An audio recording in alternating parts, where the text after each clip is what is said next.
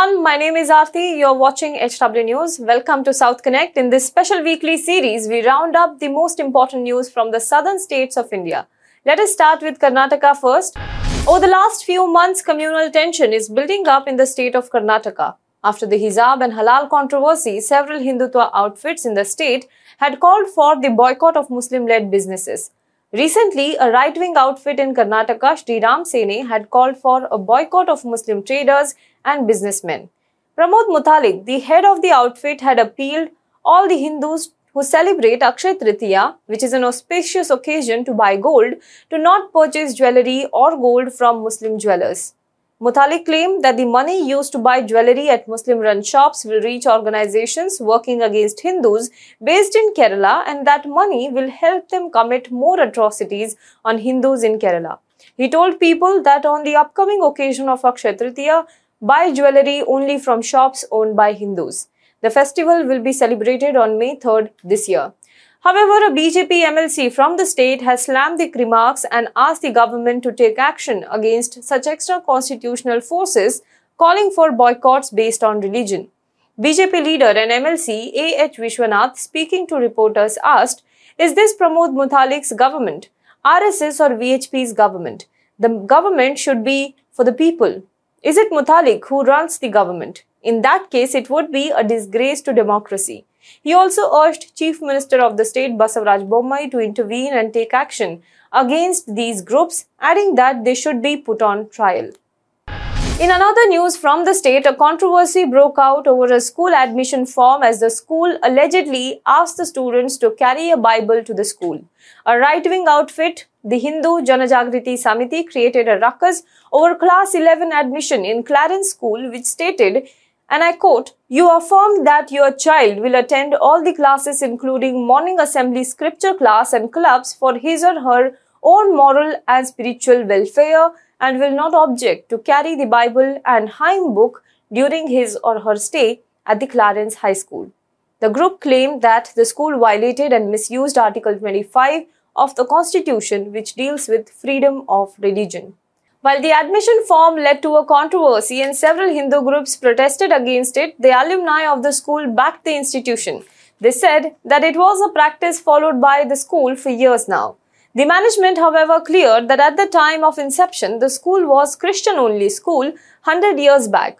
The rules were introduced then. Even today, there are 75% Christian students in the school.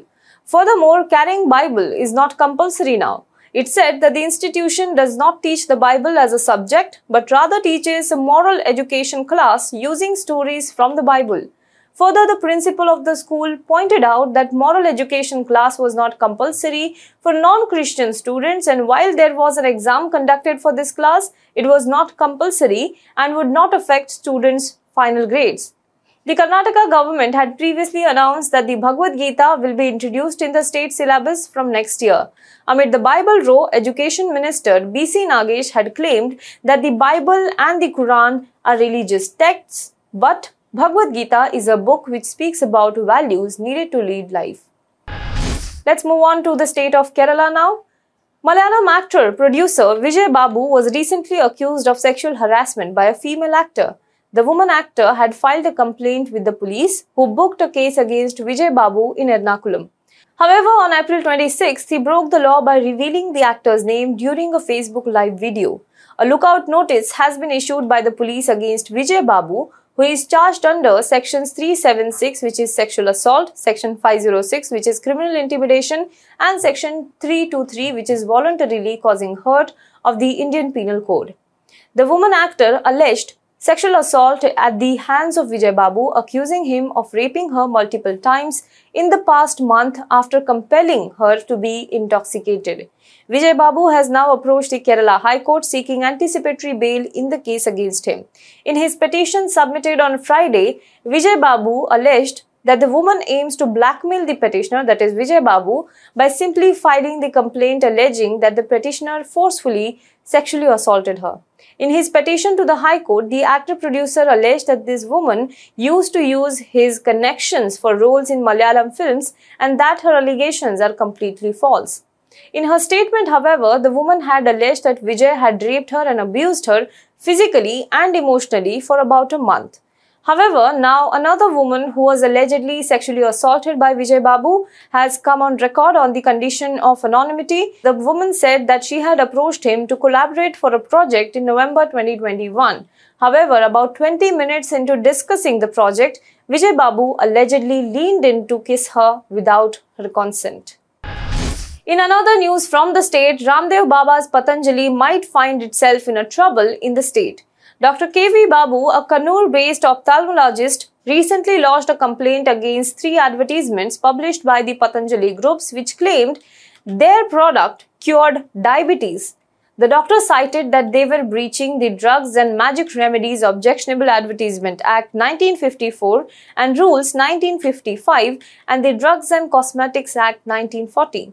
Following the complaint of the doctor, Ministry of Ayush has advised certain states to take necessary action against Baba Ramdev's Patanjali Ayurved for illegally promoting products that claim to cure diabetes, heart and liver diseases. State Licensing Authority has now been advised to take necessary action in this regard and sent a report to Ministry of Ayush. Let us now move on to the state of Tamil Nadu. In a horrific incident, at least 11 people were electrocuted and 15 others were injured during a religious procession held by a temple in Tamil Nadu.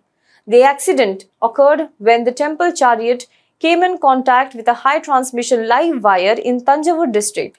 Two children were among the dead. A case has been lodged and police have opened an investigation in this regard. According to eyewitness account, a generator which was powering the chariot got stuck on a curve in the road. While adjusting it, the top of the chariot came in contact with the high voltage wire. Generally, a high voltage line along the procession route is normally turned off. But this time, the supply was not cut because the chariot was not tall enough to touch the power lines. However, decorations on it increased its height and it came into contact with the live wire. Eyewitnesses said the toll could have been much higher if it had not been for a puddle of water on the road. Around 50 devotees walking alongside the chariot had stepped aside mere seconds earlier to avoid it. Tamil Nadu Chief Minister M.K. Stalin has now announced financial assistance of 5 lakh rupees for the families of those killed in the accident and the central government has also promised assistance of 2 lakh rupees to the families of the dead. Let's move on to another news from the state. There is much debate going on over the taxes levied on petrol and diesel. PM Modi this week during a COVID review meeting said that some states have yet not reduced the taxes of petrol and diesel and it is injustice to the citizens of the state. He named and shamed certain states, mostly those ruled by the opposition, and said that while they refuse to reduce taxes, other states most of them BJP ruled were taking a cut in revenue since reducing the taxes on fuel. However, several opposition state chief ministers have hit back accusing Prime Minister Modi of misrepresenting the situation. We have in a separate video spoken about this. Today, however, we will talk about the response of Tamil Nadu Finance Minister P. Thiaga Rajan. PTR reacting to PM Modi's claim said that Tamil Nadu had reduced the VAT on petrol back in August 2021 prior to the union government's action and this had resulted in a relief of 3 rupees per litre to the citizens of the state. He said it was estimated that the state government would incur a loss of 1160 crore rupees annually due to this reduction. Yet this was done despite the financial strain inherited from the previous government to reduce the burden on the people. PTR explained that in 2020 and 2021, the revenue to the union government from levies on petrol and diesel was about 3,89,622 crore rupees, which was 63% higher than the revenue of 2,39,452 crore rupees in 2019-20. On the other hand, the government of Tamil Nadu in 2020-2021 received only 837.75 crore rupees as share of tax devolution from the union excise duties on petrol and diesel as against 1163 crore rupees received in 2019-20. He also pointed out that the petrol and diesel prices before and after the cut was introduced by the centre and said that when compared to 2014 when basic price was roughly the same, the union government still levies an additional tax of 18.42 rupees per litre of petrol which is an increase of roughly 200% and 18 rupees 23 paise per litre for diesel, which is an increase of over 500%. Now, let us move on to the state of Andhra Pradesh and Telangana. The two neighboring states of Andhra Pradesh and Telangana are sparring with each other. Apparently, a remark made by Telangana Minister K.T. Ramarao has not gone down well with Andhra Chief Minister Jagan Mohan Reddy. KTR apparently commented on the state's infrastructure while comparing it with the neighboring state, which was apparently terrible due to power cuts, poor roads, and lack of water. Speaking at an event held by Confederation of Real Estate Developers Association on Friday in Hyderabad, the minister, while promoting Hyderabad city, said that only when people visit other places will they appreciate our city. He said that recently one of his friends went to his native village in neighboring state of Andhra Pradesh and after returning from there, he called him up and suggested that he should arrange buses so that people from every village will visit other states. Only then will they realize the pathetic conditions existing in other states and they will value the state government in Telangana and the government's works. Quoting his friend, the minister said that there was no power, water facility and that the roads were terrible in Andhra Pradesh. The minister's comments did not go down well with the Jagan government, which is already striving to salvage its reputation over long power cuts in the state due to acute shortage of coal. A battery of ministers, including Botsa Satyanarayana, Jogi Ramesh, Roja, and YSRCP MLAs, were quick to condemn KTR's remarks. Education Minister Botsa Satyanarayana said that KTR's comments were unwarranted. He claimed that he had just returned from Hyderabad and alleged that there was no power at his place there too.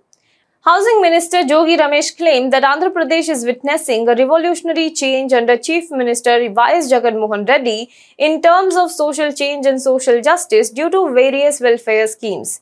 Meanwhile, after facing a backlash, Minister KTR later through Twitter expressed that his remarks were innocuous. Well, that's all for this episode of South Connect. Do let us know what you think about this in the comment box below. For more news and updates, you can log on to www.hwnews.in.